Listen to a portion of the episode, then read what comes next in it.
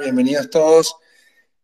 La verdad es que este espacio de Twitter lo decidí hacer porque el gran amigo Jorge me animó a hacerlo y dije, bueno, venga, ¿por qué no? Y así se sumó Víctor, se sumó Pablo, luego también Dani Saltarén se iba a unir, al final no se pudo unir y sé que Alex Lauten también lo invitamos y quería estar acá, pero bueno, no pudo, es muy difícil coordinar las agendas de tantas personas, pero bueno, sé que habemos varios acá. Siempre, de más está decirles que queremos que esto sea algo, no un monólogo. Si tienen preguntas, si tienen cosas que aportar, si quieren comentar algo, darnos su punto de vista, su experiencia, son bienvenidos. Ahí está Pablo, ahí se unió Pablo. Hola, Pablo. ¿Se me oye ahora? Perfecto. Vale, madre mía, la estaba liando, perdonad. Lo logramos. Ya estoy por aquí.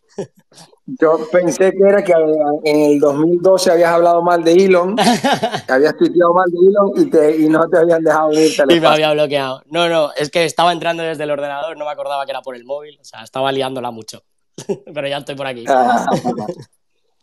Listo, qué bueno, bienvenido. Nada, vamos a arrancar y la primera pregunta o lo primero que quería conversar con ustedes, bueno, además de presentarlos, creo que no necesita mucha presentación. Víctor es un crack en el UI UX y ha estado metido en No-Code también desde hace ya varios años. Jorge, creo que todos conocen su canal de YouTube, el canal número 1 de No-Code en español. Si no lo conocen, no lo hagan ahorita para que no se pierdan el espacio, pero tan pronto terminemos, vayan a YouTube y búsquenlo. Y bueno, y Pablo, ¿qué decir de Pablo? Está creando comunidad y cursos y eventos de no-code desde hace ya bastante tiempo, Pablo, ¿cierto? Sí, muy cierto. Ahí estamos dándole, pero bueno, como todos vosotros en realidad.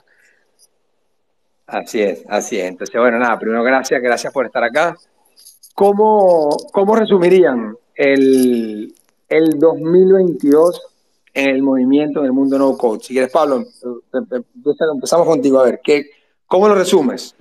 Pues para mí realmente el 2022 creo que ha sido un poco el año del descubrimiento de la gente, de esto que siempre decimos, ¿no? De me ha volado la cabeza.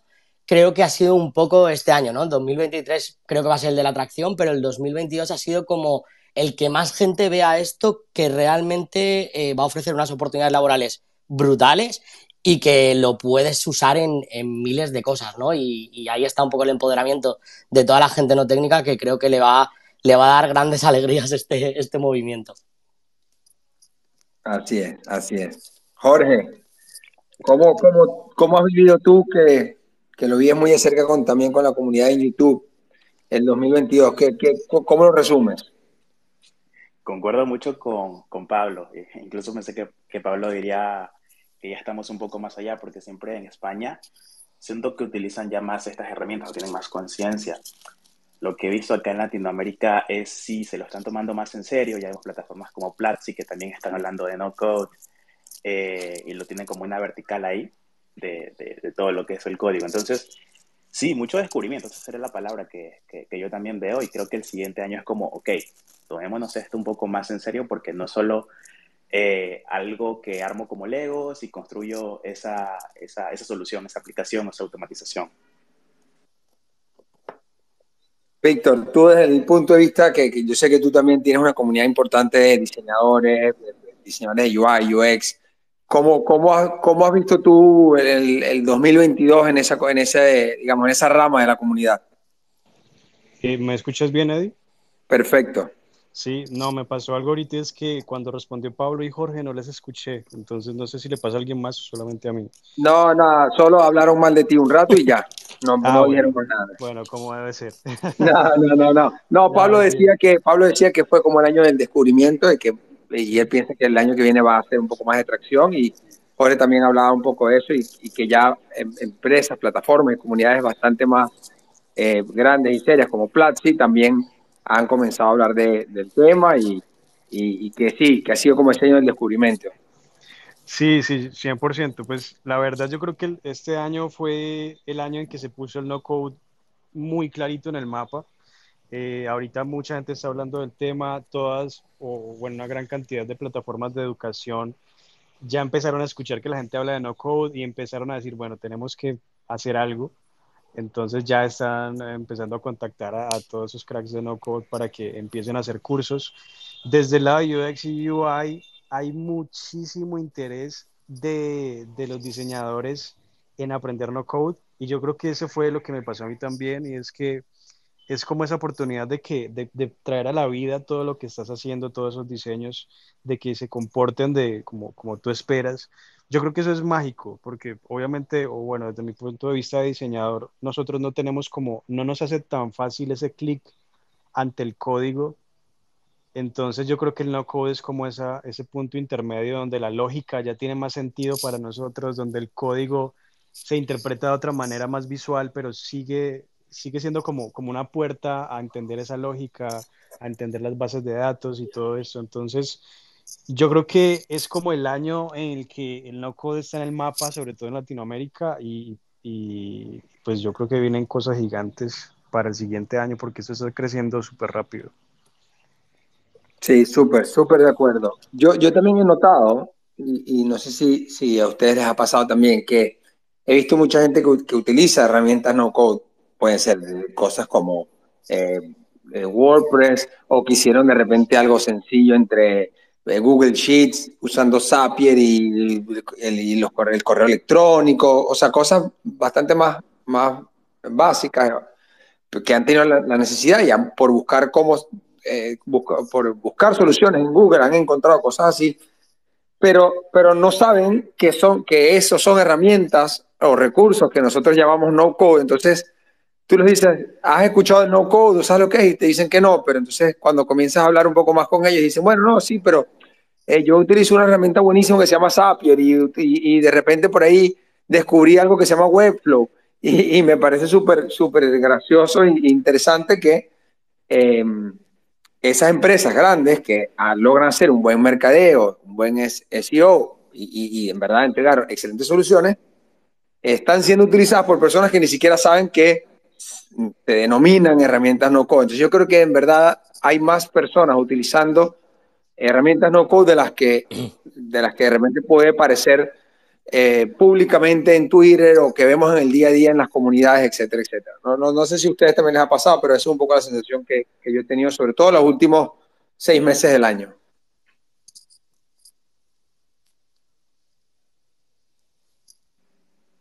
Correcto. Oye. Sí, pues yo opino que sí, o sea, la verdad. Ya venían herramientas con mucho camino, con mucho recorrido, y ahorita es precisamente eso, porque, por ejemplo, en ese tema de automatizaciones es como un campo que siempre ha estado ahí, es necesario, y todavía las personas lo hacen de una forma muy manual, y es como...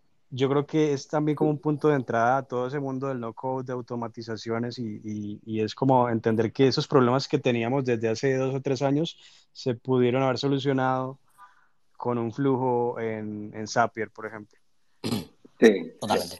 Voy a arrancar yo sé que muchas de las personas que están acá están súper interesadas en saber cómo se le puede sacar más provecho y cómo se le puede exprimir más a esto del no-code, sobre todo en el 2023, las cosas nuevas que vienen, la inteligencia artificial se está metiendo en el no-code, ya vamos para allá.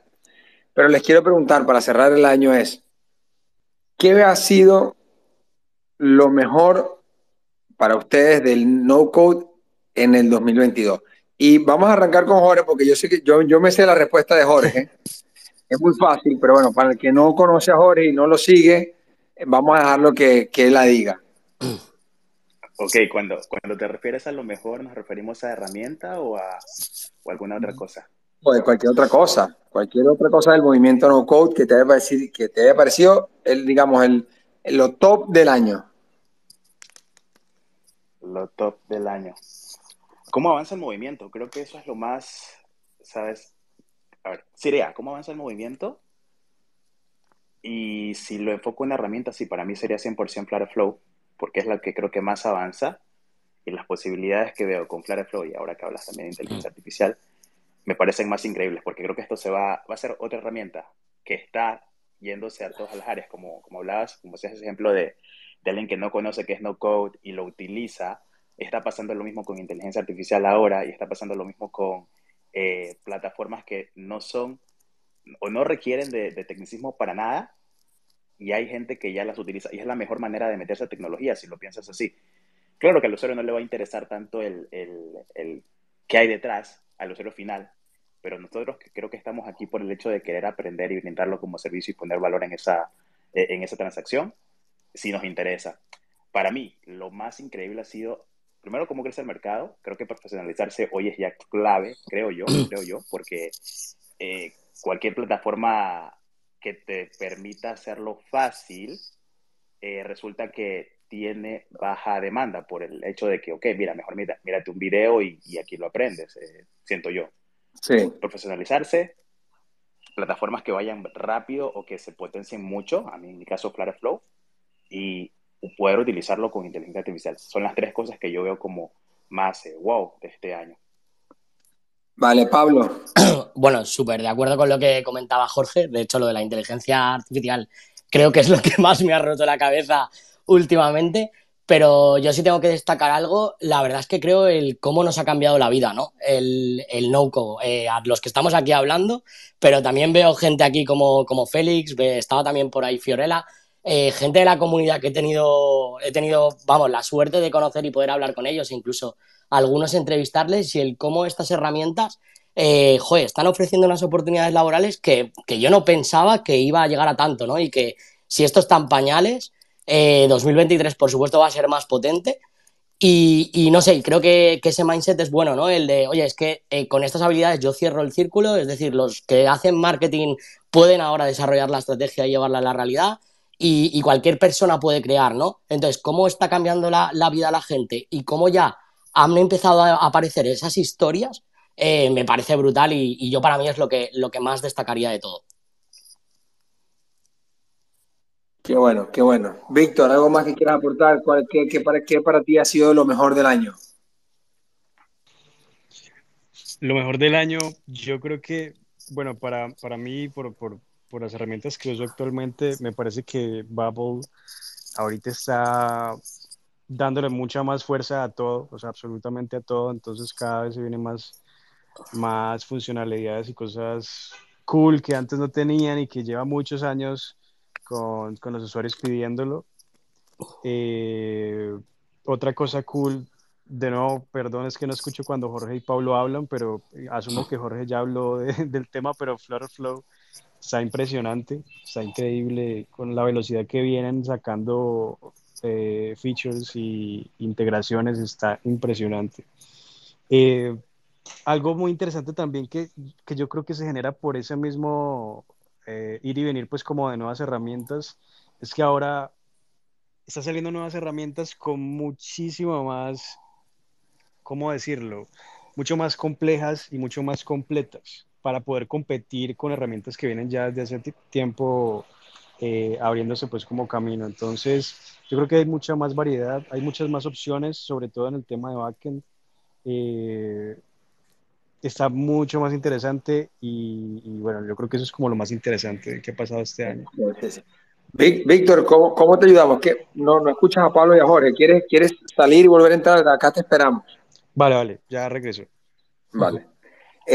Yo, para mí una de las herramientas, yo no sé si yo la descubrí a inicios de este año o a finales del 2021, pero sin duda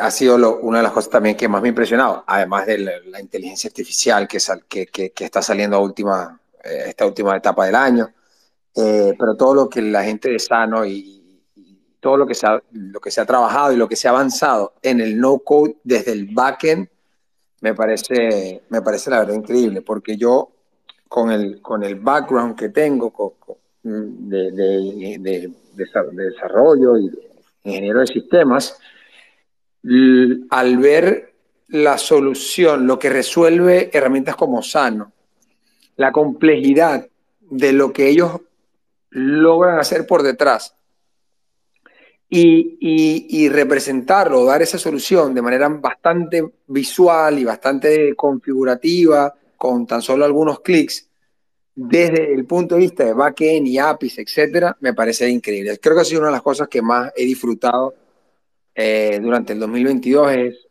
ver un poco esa evolución de lo que se está haciendo el backend, porque siempre desde el frontend ha sido como lo más popular, ¿no? Y bueno, automatizaciones, pero luego Webflow y luego vino Glide y son cosas que visualmente llaman la atención y son muy chéveres, muy cool, pero lo que se puede lograr si se dominan herramientas no-code de backend, como Xano, y hay muchas otras, pero pongo esa porque fue la que descubrí y me parece que también están haciendo un trabajo excepcional. Por ahí también soluciona demasiados problemas o ahorra muchísimo tiempo y recursos de developers de backend que por ahí tampoco son tan fáciles de conseguir. Aprovecho de hacer una pausa.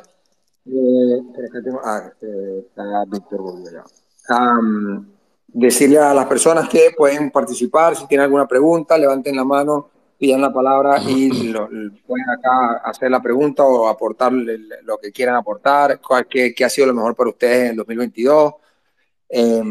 También, si prefieren hacerlo por escrito, abajo a la derecha tienen el icono que es la burbuja de mensaje y por ahí nos pueden escribir también y yo lo voy leyendo. Por acá Ignacio nos dice, Behave también es recomendadísimo. Tiene APIs y plantillas de automatización ya disponibles en Integrately. Buenísimo. Yo lo he escuchado, no he tenido la oportunidad de jugar mucho con ella. Pero Ignacio, gracias por el aporte y bienvenido. Si quieres subirte acá y contarnos un poco por qué te gusta, también puedes hacerlo. Acá Lisandro se nos suma. Vamos a esperar que llegue. Hola Lisandro, ¿cómo estás? ¿Escuchas? Sí, los escucho perfectamente. De verdad que estamos bien, gracias a Dios, y agradecido por este espacio. No es fácil de pronto poder reunir a gran cantidad de personas que uno en la clandestinidad o en el anonimato admira. Soy seguidor de casi todos los propulsores del no-code en Latinoamérica y de verdad que les agradezco muchísimo su disposición, su tiempo, su sapiencia y pues su humildad, porque a veces en el mundo de la tecnología la arrogancia a veces es un poco el día a día de cada cosa, ¿no? Yo agradezco y puedo ver que en el año 2022 fue un año para mí. Yo soy desarrollador de software con mucha poca, o sea, con el trabajo del día a día, pues, con autodidacta, por decirlo de una forma, ¿no? Y me he golpeado y caído golpes con diferentes tipos de lenguaje. Pero el no-code para mí en el 2022 fue como la apertura, es como abrir la mente a un mundo tan complejo, pero a la vez tan fácil, pero a la vez tan de todo un poquito, ¿no? Y entonces, de verdad que para mí este año 2022 el no-code ha sido la apertura, incluso financieramente, a otros niveles, ¿no? No de pronto a muchos, bueno, por lo menos. Lisandro, y cuéntanos, gracias por tus palabras, la verdad. Lisandro, ¿y cuál es tu herramienta favorita o la que más te sientes cómodo trabajando? Estoy trabajando con FlutterFlow, gracias a Jorge, le he estado metiendo un poco también a Xano, también he estado un poco con Zapier, he estado como que indagando en ciertas cositas que me ayudan a, más que todo, la automatización de cosas, ¿no? Yo soy más frente al cliente, porque soy como entre el cliente y como que las empresas un poco más desarrolladas, ¿no? Entonces yo siempre veo el día a día de los clientes, el día a día de las secretarias, el día a día de los transcriptores, el día a día de las transacciones como tal. Y la automatización ha sido para mí este año un abrir de mente. Entonces, utilizar este tipo de herramientas para agilizarle el trabajo, porque la cantidad de horas, hombre, que se gastan en transcribir cosas tan simples, tan elementales como hacer una factura, es tan abrumador en las empresas que se pierde demasiado tiempo. Y así es. Que se puede utilizar ese recurso para otras cosas, porque yo pienso que el ser humano tiene la capacidad para innovar en tantas cosas como para estar transcribiendo facturas que es de manera automática, que la computadora lo haga, ¿no? Entonces, eso ha sido para mí una cosa impresionante. Gracias, Lisandro. ¿Alguna pregunta o solo querías dar ese comentario? Nada más este comentario y preguntas como, por ejemplo, de pronto, no sé, quizás exista, me imagino que sí, yo lo he buscado, pero ha sido muy escueto. En poder tener de pronto, como hay tanta cantidad de herramientas, de pronto para cada cosa, alguna guía de dónde están las herramientas, cómo se llaman. De pronto yo estoy usando una, pero que ya está obsoleta y hay otras que son mucho mejores. O de pronto tienen unas prestaciones que tienen otras. Una especie de guía sería interesante, básicamente. Está bueno, muy bueno. Yo he querido trabajar en eso durante bastante tiempo y bueno, no he tenido el tiempo, pero sí. Sí, estoy de acuerdo contigo, Lisandro. Gracias por tu aporte. Bueno, muchachos, seguimos con el 2023 y quiero arrancar con saber su opinión sobre los retos, los principales retos que ustedes ven para el no-code en este nuevo año, ¿no? Antes de entrar con las oportunidades, creo que tenemos que también ser sinceros y entender y saber que es un movimiento que todavía tiene mucho camino por recorrer, todavía tiene muchas personas a quienes llegar. Creo que a pesar de que somos cada vez más y más y más, somos muy pocos los que conocemos sobre el no-code y de los que le podemos sacar mucho provecho. Pablo, ¿cuál crees tú que son los principales retos que tiene que sobreponerse el movimiento no-code en el 2023? Bueno, pues desde mi humilde opinión realmente, yo creo que sí que se ha dado un paso este 2022 porque siempre que comentaba algo de no-code con la gente parecía que esto era un juguetito. Cuando realmente, cuando profundizas en las herramientas dices, esto es brutal lo que se puede hacer, pero es verdad que aún, pues para mí está en pañales, no tan en pañales como al principio del año, pero sigue estando en pañales y creo que tiene mucha potencia. Y yo creo que este 2023 lo que se tiene que romper un poco es esa idea para ir hacia la profesionalización, que creo que antes lo estaba comentando también Jorge y Víctor. Y creo que es súper importante porque al final van a salir perfiles profesionales que van a ayudar a las empresas, o si estás trabajando en una empresa o si es tuya, me da igual, y creo que ahí hay unas oportunidades laborales, ¿no? Que al final creo que es un poco lo que comentamos todos, pero creo que debe este 2023 romper con la idea de que esto no es un simple juguetito para crear un MVP, sino que es mucho más que esto y que según el objetivo que tengas, puedes utilizar un montón de herramientas e integrarlas entre sí, hacer sistemas más complejos y ayudar a cualquier empresa del mundo, me da igual que sea pequeña, mediana que grande, ¿no? Y yo creo que por ahí van un poco los tiros. También es verdad que ahora la inteligencia artificial ha salido justo a final de año, tiene muchísimo recorrido, yo esto no sé dónde va a llegar, la verdad, pero creo que también va a romper un poco la forma de trabajar habitual, nos va a cambiar a todos. Y creo que también este 2023 la IA lo va a demostrar, ¿no? Junto al no-code. Buenísimo. Víctor, cuéntanos, ¿cuál es el reto más grande que debe sobreponerse el movimiento no-code en el 2023? Hey, yo creo que, bueno, como reto en general y también lo tomé como reto personal, yo en ese momento, como el no-code ahorita está ganando mucho más visibilidad, se vienen muchas oportunidades, pero también yo creo que hay dos grandes retos. El primero es el gran mito de que el no-code no escala, y eso es algo muy general, ¿sí? Decir no escala. Pero yo creo que más allá de eso está el reto de nosotros, bueno, yo creo que gran parte de las personas que hacemos no-code somos personas que no tenemos un background técnico, no sabemos desarrollar, o no hemos estado pues como en un entorno real de construcción de un software.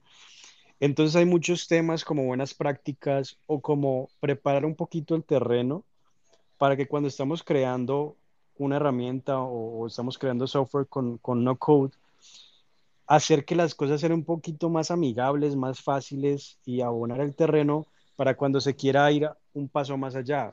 Un paso más allá puede ser ¿qué? Seguir escalando con no code, migrar a otra herramienta más robusta, o directamente pasarlo a un equipo de software que quieran ya empezar a migrar a code por diferentes razones. Entonces yo creo que hay muchas cosas que como personas que hacemos no-code, deberíamos empezar a educarnos un poco más, a documentarnos más, y son esas buenas prácticas, esas cosas necesarias que van a abonar el terreno. Y lo otro es la seguridad y la privacidad.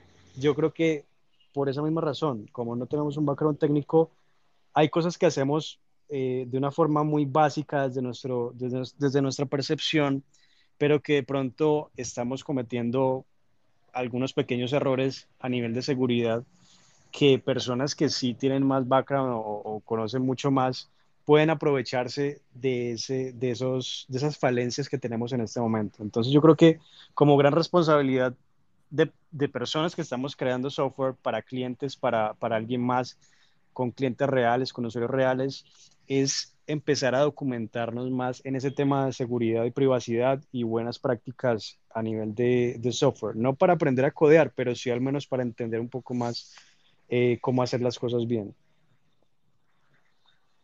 Súper de acuerdo. La verdad es que no había pensado en lo que decías de seguridad y privacidad, pero tienes un punto allí.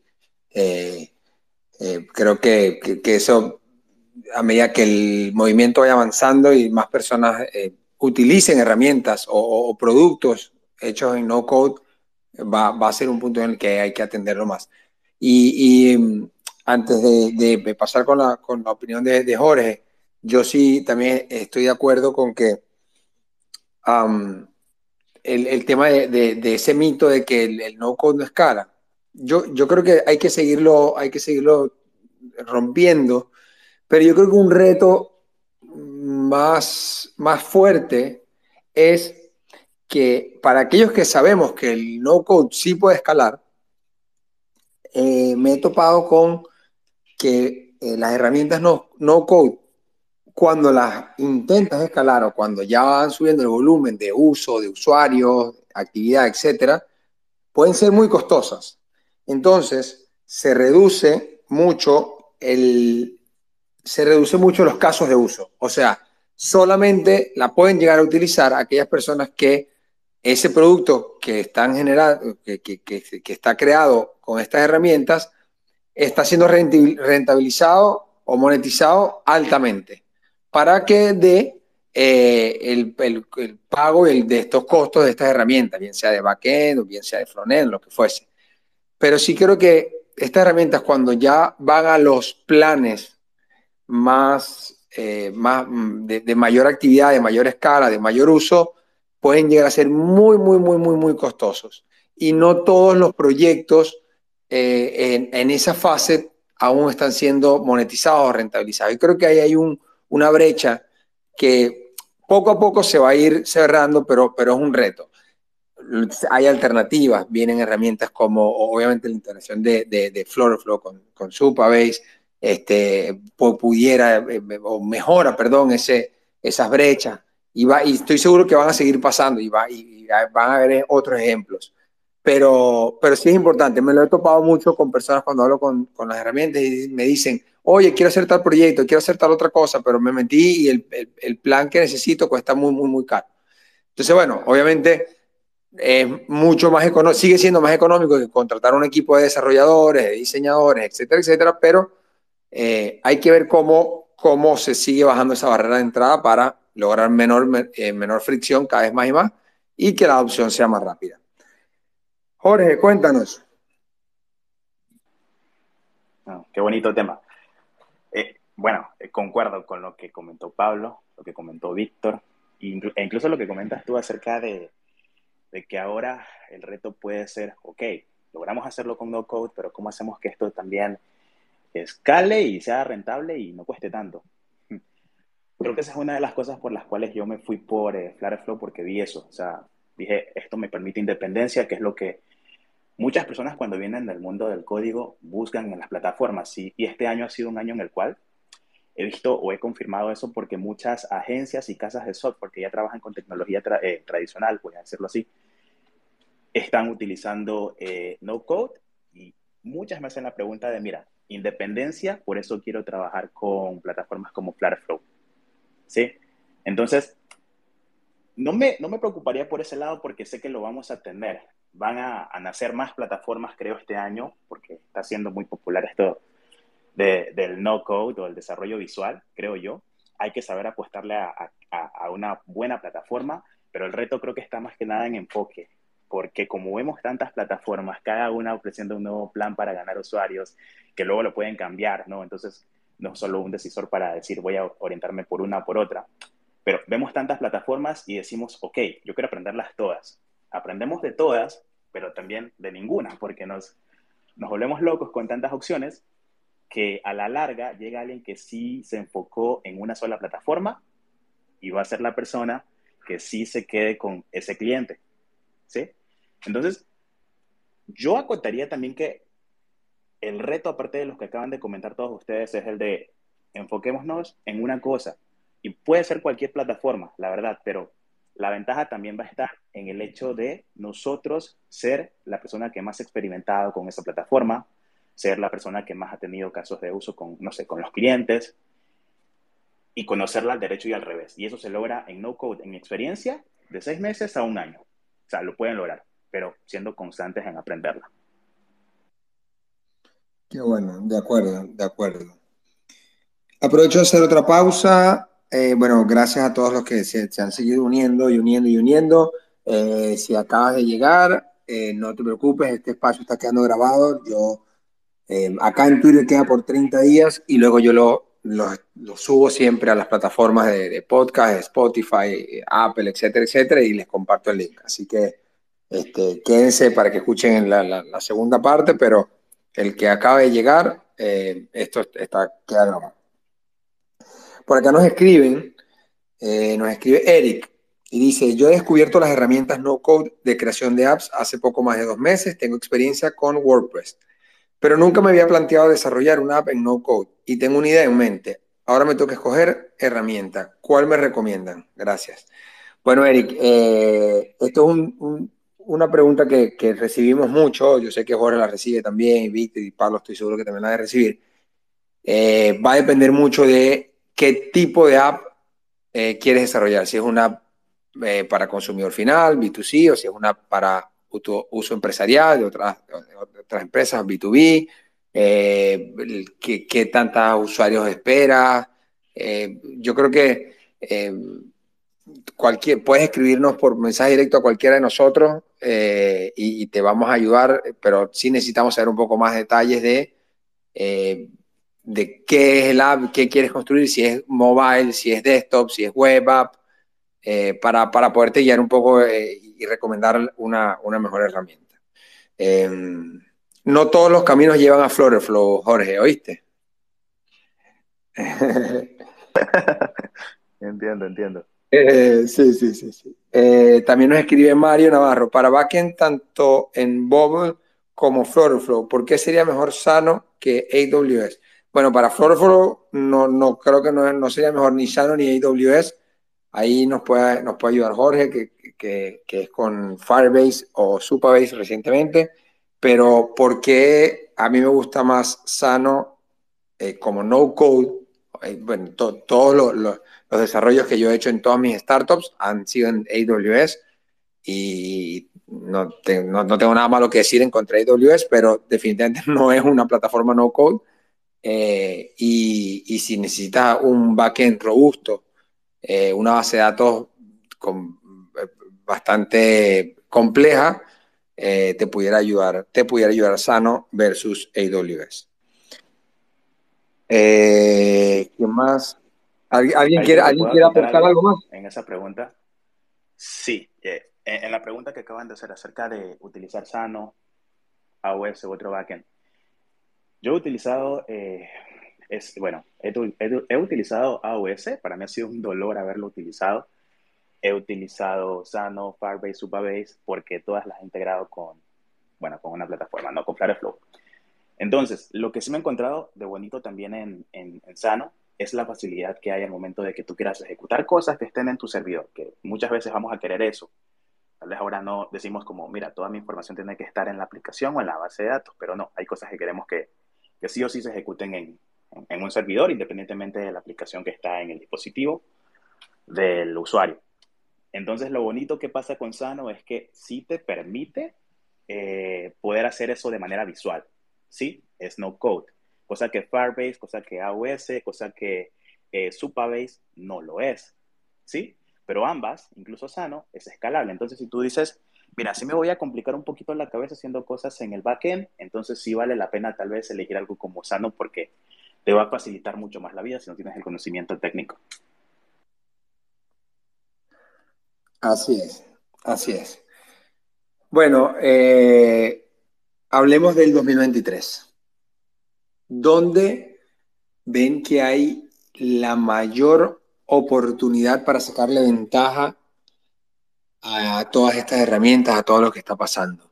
¿Es en B2B, es en B2C, es como freelance, es como emprendedor, es como a buscar empleo dentro de alguna de estas empresas de desarrollo no-code? O sea, ¿cómo lo ven? ¿Dónde ven que hay esa alguien que recién comienza o que puede tener... Descubrió el no-code en este 2022 y se enamoró y dice, bueno, quiero apostarle más, quiero invertirle más tiempo a esto, pero también necesito sacar un poco de provecho y verle el queso a la tostada, no tan lejos, no en el 2070. ¿Qué piensa, Víctor? Yo creo que realmente como en cualquier...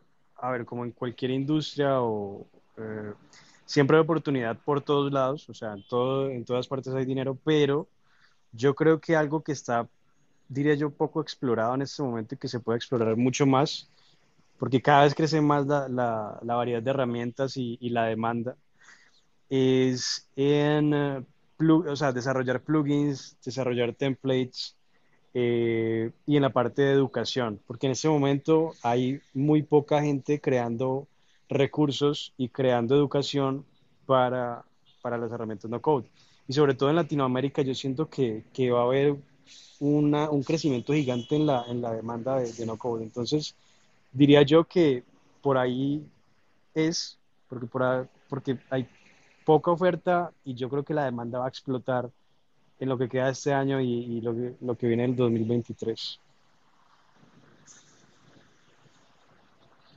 Buenísimo, buenísimo. Pablo. Bueno, pues yo estoy con Víctor 100%. De hecho, era una de las cosas que iba a decir, ¿no? Que en la creación de plantillas, todo esto, creo que ahí hay un océano de posibilidades brutal. O sea, la gente que se especialice en una herramienta, también en la educación, o sea, yo justamente que estoy metido ahí lo veo. Además, en la educación puedes hacer un gran negocio. Bueno, nosotros, ya no solo nosotros, también Rubén Loan, que no está aquí, ¿no? Que ha facturado muchísimo dinero este año con Notion.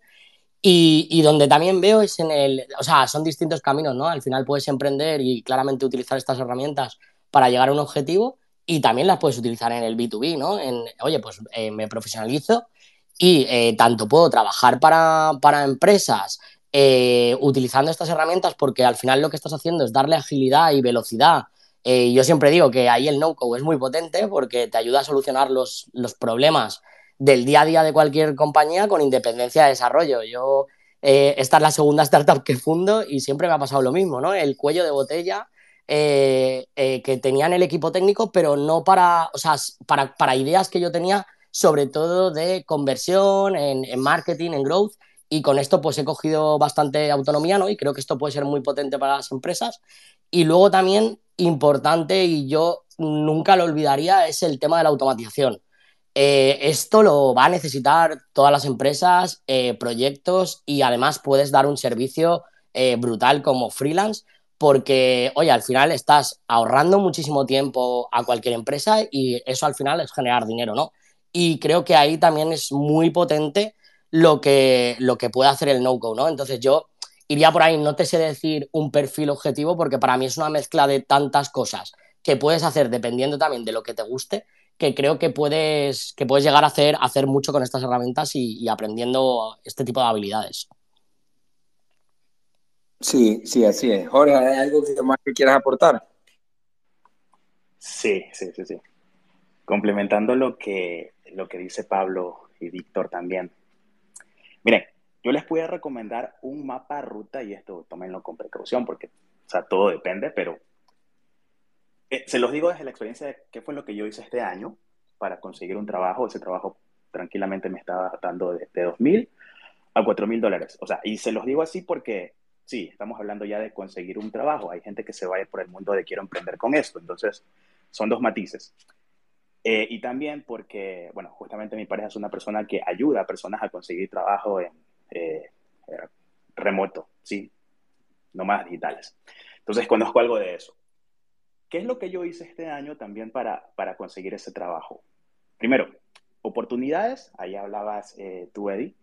¿B2B o B2C? B2B. B2B. Yo miré por B2B, netamente. ¿Dónde? ¿A quién le golpearía puerta como para poder ofertarle o ofrecerle valor? ¿A las agencias tradicionales o a las agencias no-code? ¿Por qué? Lo más complicado que yo me he dado cuenta que tenemos cuando estamos iniciando es la confianza para poder vender y también los procesos para poder vender. Las agencias ya tienen ese proceso para poder vender. Ya tienen un poco más de marca, reputación. Entonces, estas agencias, créanme, la mayoría están en llamas como, ok, no sé cómo poder solucionar todos estos proyectos que tengo en la cabeza, sí, o en cola, y necesito personas. Yo este año, creo que después de 4 meses de estar estudiando FlutterFlow, toqué la puerta de una agencia que es la mejor agencia que está en la página de expertos de FlutterFlow, se llama Calio Design, ¿sí?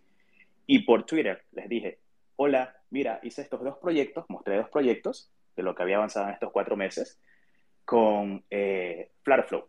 Sé que ustedes están trabajando con FlutterFlow, me encantaría trabajar con ustedes, ¿sí? 2 meses, no, perdón, mes y medio o un mes, no estoy muy seguro, no recuerdo. Ya estaba trabajando con ellos en algunos proyectos, ¿sí? Y ganaba en ese rango. Ahora, yo sé que o sea, que un dolor que tienen estas agencias tradicionales, las que no están aplicando no-code, es que ofrecen servicios que no son tan bien pagados como lo puede ser el desarrollo de las aplicaciones, o hacen outsourcing de ese servicio, es decir, se lo delega a alguien más. Pero ¿qué tal si tú llegas como un freelance y dices, mira, me encantaría trabajar contigo, pudiéramos montar esto, aquí te muestro mis proyectos, tal, veamos estos 2 proyectos primero para probar, no lo sé, se me ocurre, es algo para que confíen en ti antes de tomar un riesgo. Ese sería lo que yo haría este año. Y también me atrevo a decir esto porque sé que más agencias se están sumando a la ola del no-code en la manera de, mira, mi problema es que no tengo tiempo, necesito tiempo. Y ustedes con no-code pueden ser esa persona que les facilite y les dé un poco más de flexibilidad para que tengan tiempo. Ese proyecto es mucho más rápido. No todos, pero bueno, ya eso dependerá de calibrar. Entonces, eso sería lo que yo haría. Ahí creo que están las oportunidades. O esa es la oportunidad que yo tomaría y haría hoy. Yo coincido con Jorge, Eddie, y incluso yo hoy con la agencia en LowCode, uno de mis retos más grandes, más que vender, es la gente. Y la verdad es que sufrimos, y el otro día Jorge y yo lo platicamos en Twitter, sufrimos el tema de que no hay gente suficientemente capaz y suficientemente interesada. Y yo creo que para empezar, para mucha gente que quiere ganar dinero a través del no-code, es una muy buena estrategia porque, como bien decían, ya hay agencias establecidas en el mercado. Y yo creo que también nosotros hemos tenido gente que me han dicho, oye, yo quiero aprender no solo a hacer muchos apps y a mejorar mi expertise en Bubble o en Glide o en lo que sea, sino además también aprender cómo se maneja una agencia, ¿no? Para el día de mañana poder hacerla, ¿no? Y yo creo que ahí, hace poquito, hace un mes y medio, nos aplicó en la página de LowCode un chico de Polonia. Hoy en día está casi full time con nosotros. Se lleva, no sé, entre $3,000 y $4,000 al mes. Entonces, yo creo que hay muchas oportunidades, pero lo que sí yo veo es un poco de falta de, pues no sé si la palabra sea profesionalismo, pero yo creo que hay que echarle muchas ganas y tener un buen portafolio, cosa que Jorge es un gran ejemplo porque lo ha hecho con Glide y lo ha hecho con FlutterFlow. Entonces, yo creo que pues vean el camino que ha seguido Jorge, vean los apps que ha hecho y con tener un portafolio suficientemente decente, con invertirle 100 horas a cualquier herramienta que te guste, y a partir de ahí empiezas a tocar puertas, y las puertas están muy abiertas en casi todas las agencias.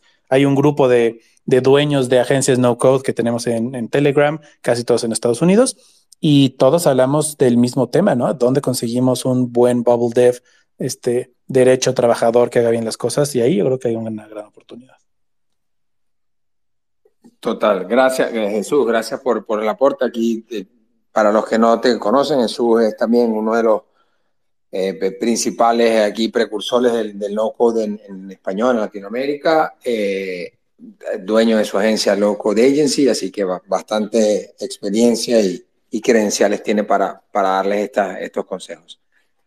Yo, más allá de aportar, creo que lo han dicho todos, donde están las mayores oportunidades en el 2023, yo voy a hacer un resumen. Y yo lo resumo, escuchándolos a todos un poco desde lejos, yo resumiría en que hay tres tipos de oportunidades. Están las oportunidades a corto plazo, a mediano plazo y a largo plazo. Las oportunidades a corto plazo son soluciones como generar plantillas, generar documentos, generar archivos, guías, etcétera, etcétera, y luego venderlas, ¿no? Otra solución a corto plazo puede ser, obviamente, no tan a corto, puede ser corto, mediano plazo es, o si ya sabes algo de no-code, puede ser corto plazo para ti, es la ruta de eso, buscar empleo en alguna de estas agencias que tienen la necesidad de aumentar su capacidad de desarrollo y comienzas obviamente a tener un sueldo que te genere una estabilidad y sigues estando en el mundo del no-code. Luego hay soluciones un poco más a mediano plazo que pueden ser como freelance, o como crear tu propia agencia, donde digo que es a mediano plazo porque ahí te tocaría hacer el trabajo de salir a vender, buscar el cliente, buscar los clientes, etcétera, etcétera, y toda la gestión de no solamente el desarrollo, sino lo que involucra la venta, el servicio, etcétera, etcétera. Y luego hay soluciones que pueden ser más a largo plazo, como emprender. Lanzas un producto, tengo una idea de un negocio y quiero utilizar una app y quiero utilizar no-code para emprender. Entonces, y si deciden emprender, o en la mayoría de estas áreas, estoy de acuerdo con Jorge que decía, yo me enfocaría más en B2B. Creo que donde más hay oportunidades en el B2B, no importa si vayas por una solución de corto, mediano o largo plazo, creo que trataría siempre de enfocarme en el B2B. Y luego también a largo plazo, además de emprender y generar una aplicación, una idea de negocio, lo que fuese, yo les invitaría a todos también al que quiera, le guste, y es a crear más contenido. Y eso lo ato con uno de los tópicos que hablamos antes, era sobre los retos del no-code en el 2023, creo que hace falta más personas que sigan hablando de esto y que sigan generando contenidos y que sigan generando guías, tutoriales, cursos, eventos, lo que fuese. Pero que hablen, no solamente que aprendan, sino que lo que aprendí la semana pasada lo compartan. Y lo que aprendí, o sea, no tienes que ser un experto, no tienen que dedicarse 1, 2, 3 años a esto para poder hablar de esto. Compartamos experiencias, qué herramientas nuevas están descubriendo, cuáles están probando, qué les funcionó, qué no les funcionó, qué les pareció caro, qué les pareció barato. Porque de esa manera es que vamos a ir llegando cada vez más personas, es que vamos a ir apoyando a estas empresas grandes, medianas y pequeñas a seguir adelante, a que ellas sigan desarrollando más herramientas del no-code y que la barrera de entrada baje desde el punto de vista de costos, que cuesten menos, de que sean más fáciles de aprender, de que sean más fáciles de utilizar, de escalar, etc.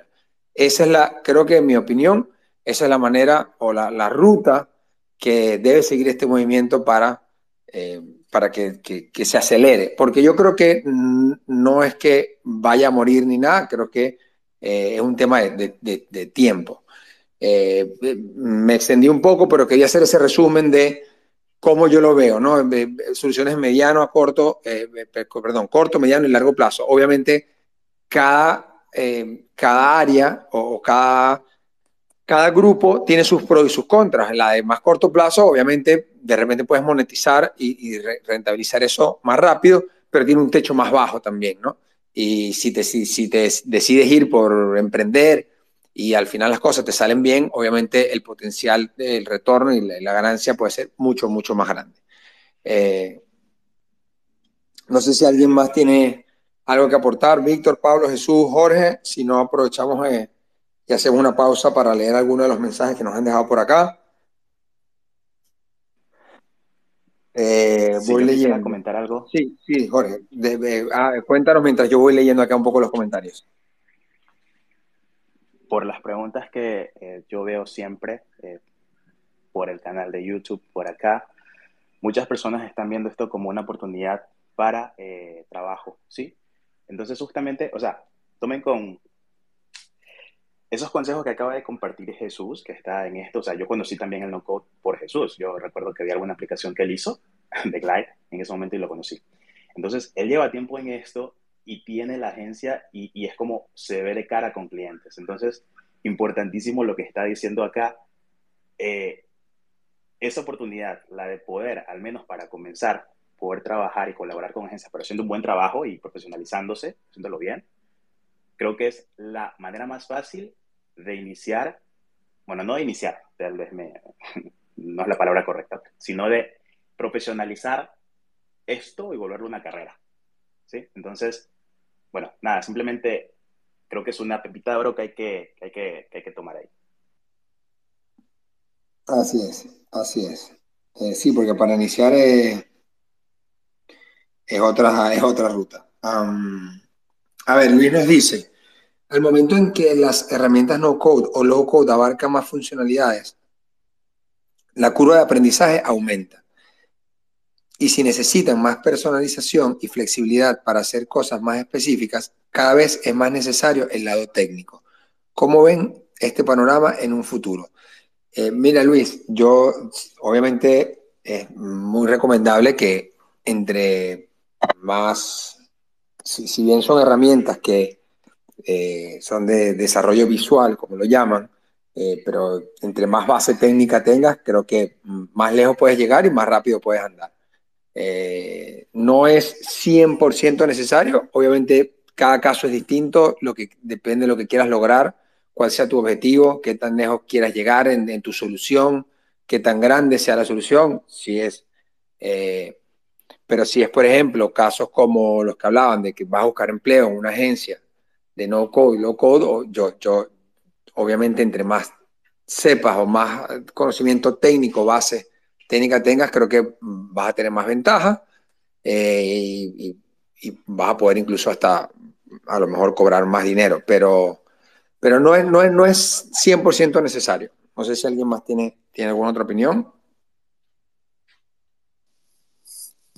Yo sí coincido que cada vez es más, las herramientas cada vez son más grandes, más robustas, más complejas y cada vez, no quiero decir que tengan más código, pero sí necesitas una mente muy lógica para entender hoy en día herramientas, entre comillas, tan básicas como Glide, ¿no? Hoy en día con la columna de JavaScript se pueden hacer muchas cosas y quien tiene un poco de conocimiento, pues vale la pena aprovecharlo. La verdad es que nosotros en LowCode nadie es ingeniero en sistemas, ninguno de nuestros desarrolladores, pero todos al final nos ha gustado el tema y le hemos metido horas y les compramos cursos para que aprendan de JavaScript, porque tanto los proyectos de Webflow como Bubble y Glide, entre más JavaScript, entre más conocimiento de JS tengas, pues mejor, o proyectos más complejos salen, y eso también significa que pues al final la ganancia es mayor para todos. Entonces... Pero yo creo que es cosa de escoger una herramienta y convertirse en un experto en ella, en la propia herramienta, y ya la parte técnica va saliendo conforme van saliendo los proyectos. Sí, así es. Por acá, Jaime pregunta, ¿podrían crear una comunidad para este tema? Me gustaría aprender bien. Y ustedes son buenos. Jaime, hay muchas comunidades, empezando por la de Sharing Away de Pablo, No-Code Hackers, ahí hay muchas que luego te podemos responder ahí en el mismo tweet, pero hay muchas y muy buenas. Está la de Víctor también.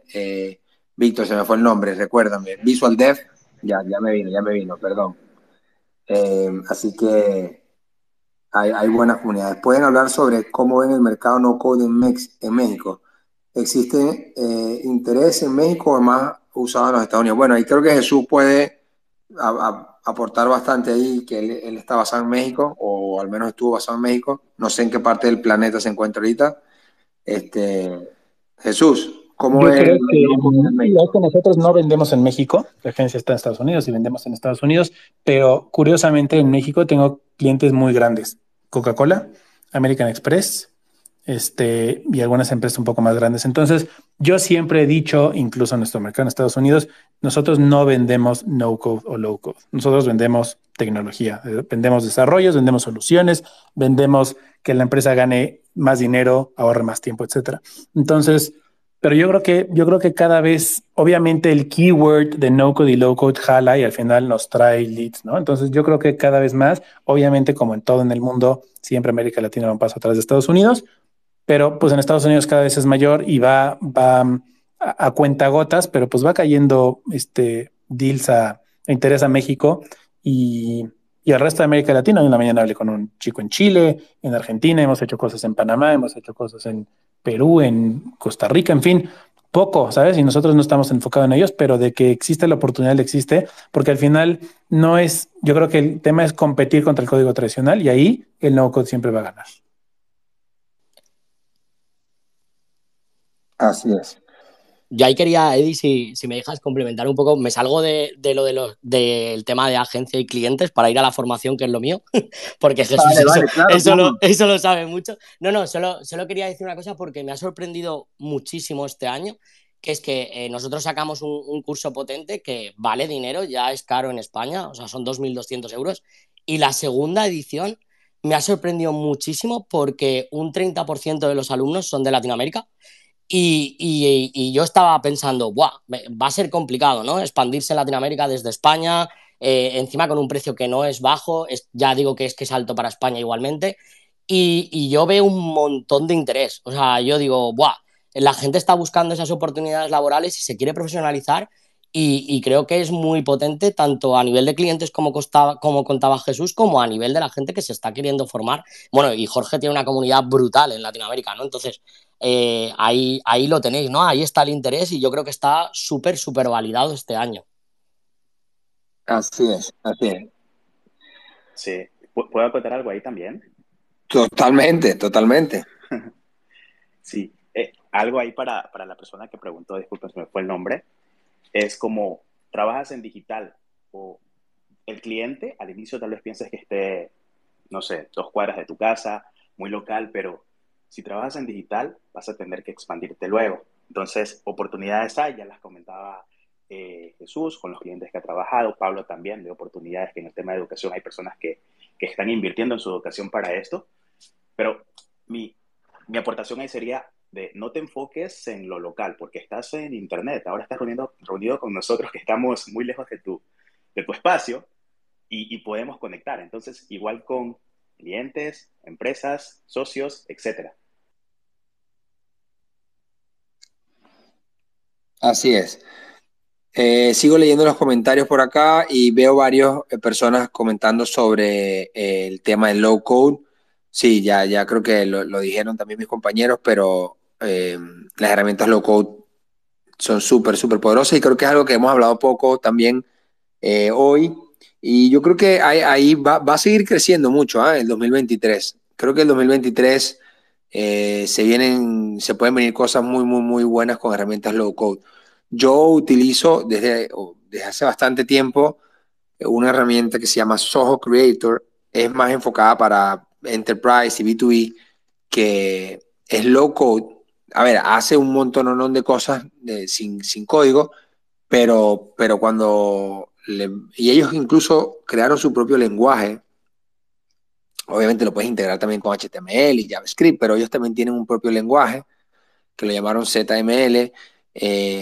Y yo recuerdo las cosas que cuando todo esto no existía, FlutterFlow, ni Glide, ni nada de esto, se podían hacer cosas increíbles. Y es una herramienta que tiene como, si mal no recuerdo, como 8 o 10 años. En el mercado. No es muy popular, no es muy famosa, pero es muy, muy buena. Así que, sin duda, las herramientas low-code se pueden hacer cosas súper interesantes. Bueno, y también hay personas hablando de tener el background de técnico, ya lo comentamos. Hablemos de, lo mencionamos un poco, pero hablemos un poco de lo que está de moda de inteligencia artificial. ¿Alguien ha probado estas integraciones que han habido entre Zapier, con Notion y OpenAI o algún tipo de inteligencia artificial? Yo estoy obsesionado con el OpenAI, con el chat de OpenAI. Y la verdad es que lo estoy usando yo mucho y lo estoy casi obligando a todos en LowCode a que lo usen. Yo creo que, por ejemplo, con regex, ¿sabes? Para, no sé, quieres validar que el email, ¿sabes? Que el campo de texto sea email. Híjole, la verdad es que el regex es complicado de entender y es difícil de configurar. Hoy en día el chat GPT te lo da. O incluso cuando tenemos que imprimir archivos, ¿no? Para mandar un JSON de Glide a una herramienta para generar un PDF, construir ese JSON era muy complicado. El OpenAI nos está ayudando. Entonces, yo creo que incluso ya se está, en la versión beta de Glide, está integrado OpenAI ya como un plugin. Yo creo que, y lo decía Camilo en el chat, en los mensajes, va a cambiar, definitivamente va a acelerar la adopción de herramientas no-code, porque va a ser todavía más fácil de lo que ya es, que personas no técnicas empiecen. Yo creo que a finales del próximo año vamos a ver ya herramientas sólidas como Glide, como Bubble o como Software, etcétera, en donde tú le escribas al app lo que quieres hacer y te genera un template hecho a la medida, ¿sabes? En donde tú digas, este es mi Excel, estas son mis columnas, mis diferentes tablas, quiero que haga esto, y yo creo que ya las plataformas te van a dar una app 80% hecho. Yo creo que hay una gran área de oportunidad, un reto para quien se dedica a esto. Yo creo que las cosas sí van a cambiar. Se va a seguir profesionalizando mucho, que yo creo que es bueno. Hoy en día hay muchos devs de no-code malos. Entonces, bueno, yo creo que va a marcar una línea entre los malos y los buenos. Pero bueno, yo sí estoy muy emocionado porque creo que a nosotros como agencia nos ayuda mucho. También pensemos que la mayoría de la gente le queda muy lejos, no lo entiende, no sabe qué es. Entonces, bueno, seguimos siendo ese pequeño grupo de personas que sabemos cómo usar estas herramientas. Pues hay que integrarlas a nuestro día a día, a nuestros flujos de trabajo y a nuestros desarrollos. Y pues al final, entre más tiempo ahorremos y más competitivos seamos, yo creo que mejores soluciones entregaremos a los clientes. Así es. Por aquí Aldo nos habla de algo que hizo un tablero en Airtable para solicitar a GPT-3 escribir publicaciones dependiendo de la plataforma informada. Por ejemplo, anuncio para Instagram, post, Facebook, blog. El resultado lo verifica la gente de marketing y luego se publica. Sí, creo que, no sé si Pablo, Víctor, Jorge, han tenido alguna experiencia. Sé que salió muy reciente con el inteligencia artificial y no-code. Yo, por mi parte, estoy como Jesús. Estoy flipando con todo lo que se puede hacer. Es verdad que yo me lo he llevado más a la parte de contenido porque soy más muy de marketing, ¿no? Y bueno, he hecho un montón de pruebas. Es que me encanta la tecnología de OpenAI. Y bueno, incluso en Sharing Away justo lo hemos lanzado hoy, un pad de inteligencia artificial dentro de la suscripción Pro. Y se vienen cositas, no me voy a hacer spoiler, pero sí que está trabajando Juanjo, que es nuestro content, en ejemplos muy brutos llevado a la empresa, ¿no? En utilizar, como decía Jesús, estas herramientas para agilizar nuestro trabajo, no para suplantarnos, y creo que va a ser brutal. Y yo voy un poco más allá. Creo que incluso, no lo sé, pero creo que incluso el año que viene es que se van a poder crear aplicaciones por voz. Se lo vas a decir, no le vas a escribir ya casi ni el texto y no sé si eso ocurrirá el año que viene o el otro, pero bueno, sí que sé proyectos que van en esa dirección y vamos, yo creo que va a pasar y que el futuro no sabemos muy bien por dónde va a ir, pero creo que es potente. Sí, sí. Yo, ahora que dijiste lo de las aplicaciones por voz, yo ayer hice una prueba que estuvo increíble conectando a OpenAI con Siri. Y ahora le hablas a Siri y te responde, o sea, te busca la respuesta y te muestra el resultado de ChatGPT. Voy a ver si el fin de semana tengo tiempo y les dejo un tutorial paso a paso de cómo lo logré. para que los que tengan dispositivos de Apple lo conecten ahí y quieran jugar un rato con Siri. La verdad es que está súper interesante. Jorge, Víctor, ¿algo con inteligencia artificial? Not yet, o no todavía. Por acá. Glide hace un tiempo sacó una función que es la que ya comentaba Jesús, ¿no? De que le escribas un texto, un prompt, y eso te va generando una aplicación. Está muy en beta, pero sí, para allá van las cosas. FlutterFlow tiene una integración también internamente que te permite generar funciones de código sin saber, o sea, simplemente das el prompt, quiero que me devuelvas esta, no sé, sumatoria de resultados y tal, y te lo genera. Lo que yo también estoy usando, la parte de lo que es simplemente código, es preguntarle, ok, mira, tengo que hacer una aplicación de tipo booking. ¿Cuáles son las cosas que debo tener en cuenta en la base de datos? Y me da puntos, los cuales yo no había considerado hasta el inicio, porque primero yo diseño y luego hago la base de datos, y me ayuda a solventar eso. O también preguntarle cuál es el mejor proceso para tal vez hacer las sesiones con el cliente y tener una estructura. Ese tipo de cosas que, como yo no soy una agencia, soy un freelance, no conozco. Entonces, hay dos áreas ahí que le puede sacar mucho provecho. Tal vez esa parte intelectual, de conocer directamente como tus procesos y cosas así, y tal vez la parte del código, que en ambos casos suman. Y sí, creo que va para donde comenta Pablo, va a ser luego por voz todo, pero aún así creo que van a haber oportunidades, porque como decía Jesús, somos muy pocos los que conocemos de esto. O sea, si somos pocos los que conocemos de no-code y de inteligencia artificial y lo queremos utilizar para crear cosas, van a haber oportunidades. Sí, mira que a mí me pasa igual. Yo lo que estaba haciendo es utilizándolo. Yo siento que es como un mentor donde tú contratarías a alguien que sabe hacer código. Ahora tienes pues, a chat, esa funcionalidad. Y lo que estaba haciendo, estaba probando una herramienta low-code llamada WeWeb. Y ellos básicamente usan componentes de Vue.js. Y obviamente yo no sé nada, absolutamente nada de Vue.js. Entonces lo que hago es básicamente, o sea, literalmente decirle, necesito un componente que muestre el drop-down con las banderas y tal cosa. Le hago toda la descripción. Ahí me di cuenta de que no es tan fácil como parece describir o hacer el copy de lo que uno necesita. Entonces, como que es un proceso de iterar en lo que le estás comentando. Pero yo, así como a corto plazo, la ayuda para poder crear snippets de código o, como decía Jorge, estructura de base de datos es brutal. Y yo creo que más adelante, no, es que, o sea, lo que se va a poder hacer es increíble. Y sumado con no-code, yo creo que, y aparte de eso, con el tema del diseño. No sé si ya salió, pero por ahí había rodando un plugin para hacer diseños en Figma. Entonces tú literal le describes lo que necesitas y te genera los elementos en Figma. Entonces, la verdad es que ahora va a ser muchísimo más accesible crear cualquier tipo de aplicación. Sí, ese de Figma lo vi hace poco y no lo he probado, pero se veía bien interesante. Bueno, Víctor, Pablo, Jesús, Jorge, muchas gracias. Vamos cerrando. Estamos pasados sobre la hora, pero la verdad es que este tópico yo sé que a todos nos apasiona y podemos pasar 20 horas más aquí hablando de esto. Muchísimas gracias a todos los que se unieron, a todos los que participaron, los que preguntaron. Les recuerdo que este espacio va a quedar grabado acá en Twitter, en mi perfil, lo pueden encontrar por 30 días y también luego en un par de días lo subo a todas las plataformas o las principales plataformas de podcast, Spotify, Apple, Google, etc. Para cerrar,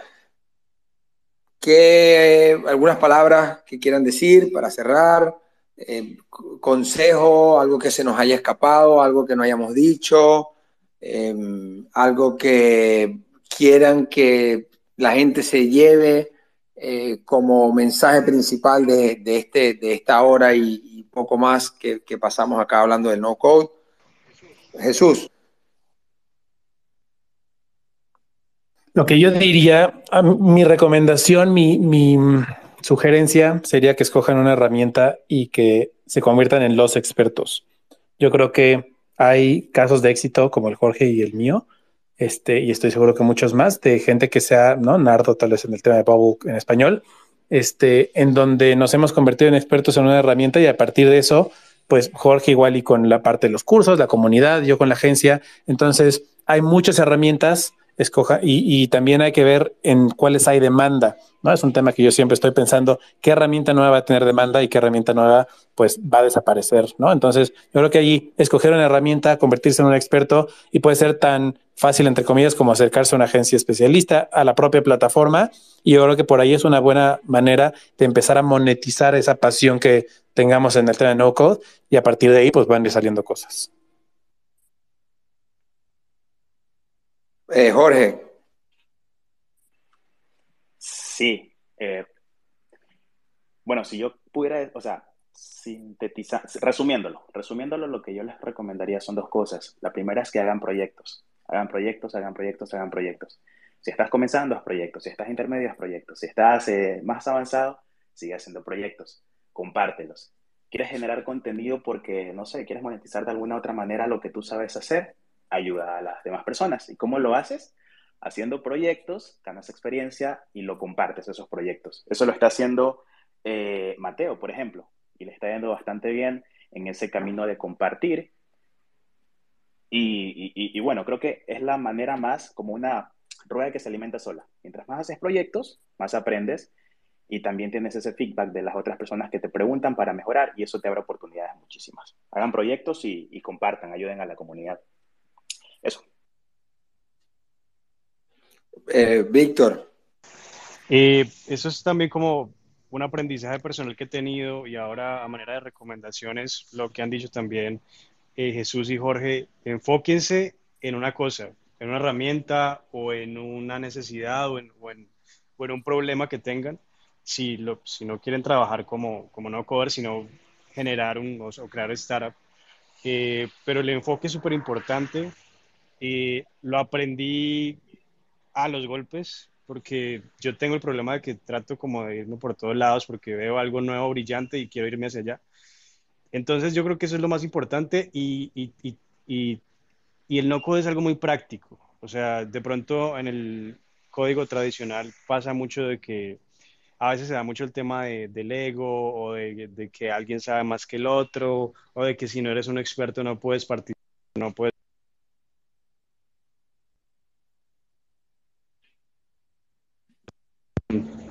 No tienes que ser un experto, es más, nadie se considera como el experto, sino que todo el tiempo las personas están haciendo preguntas, están participando. Entonces es simplemente escoger un proyecto, iniciar, y todo, cualquier aprendizaje, compartirlo. Pablo. Bueno, súper de acuerdo con todos, y nada, lo primero que muchísimas gracias, Eddie, porque me lo he pasado genial. Creo que hay que montar más cosas de estas para hablar entre todos. Y nada, yo lo único que diría es que el no-code realmente, la ola, siempre digo un poco, ¿no? La ola está levantándose, va a llegar a explotar, y los que estén arriba pues tendrán muchísimas oportunidades, ¿no? Y que creo que ahora los expertos en una herramienta en concreto, como decíais vosotros, o los expertos en crear con varias herramientas, sistemas o lo que fuera, tampoco son muchos, ¿no? Entonces, creo que realmente la oportunidad está ahí, y bueno, un poco lo que estabais comentando. Así que nada, eso sería lo que les diría yo. Gracias a todos. Yo, bueno, suscribo a todos los consejos que dieron, y les refuerzo una vez más que compartan todas sus experiencias para que así nos ayudemos entre todos, pero también... Y no tiene que ser que prendan una cámara y se pongan a hacer cursos en YouTube. Si lo quieren hacer, bienvenido, pero hay, como les decíamos, hay muchas comunidades abiertas, grandes, privadas. Hay comunidades en Telegram, en Slack, en Discord. Hay comunidades, hay de todo. Entonces, únanse a esas comunidades y comiencen a compartir también sus experiencias y sus dudas. Déjennos saber a nosotros que estamos acá compartiendo contenido y haciendo crecer estas comunidades, qué les gustaría ver, de qué más les gustaría aprender, de qué dudas tienen, qué inquietudes. No duden en contactarnos. Mira, yo comencé en Twitter hace muy poco, creo que menos de un año o un año, y me sorprendió mucho lo abierto que son las personas. Yo le escribí a Jorge por Twitter, le escribí a Jesús por Twitter, y por mensaje privado, haciéndole dudas, preguntas, a personas en Europa, personas en Estados Unidos, y todas me respondían con una, de verdad, con una buena actitud y con unas ganas de querer ayudarnos entre todos. Yo creo que es algo que caracteriza mucho a la comunidad de No-Code, no solamente en español, sino en todas las partes del mundo, en que tenemos esas ganas de querer ayudarnos entre todos. Aprovechemos eso. No todas las comunidades, no todos los movimientos son así. Yo tengo bastante experiencia en el mundo desde el consumidor, corporativo, etcétera, desde publicidad, mercadeo, en juegos, etcétera, etcétera. Y les puedo decir que no todas las comunidades son así. Algo que me sorprendió gratamente, así que aprovéchenlo, escríbanos, pregunten, comenten, sin miedo, porque aquí estamos para ayudarles. No les quito más tiempo, que tengan unas excelentes fiestas, descansen, y arranquen, para que arranquen el 2023 con todo. Muchísimas gracias y nos vemos pronto.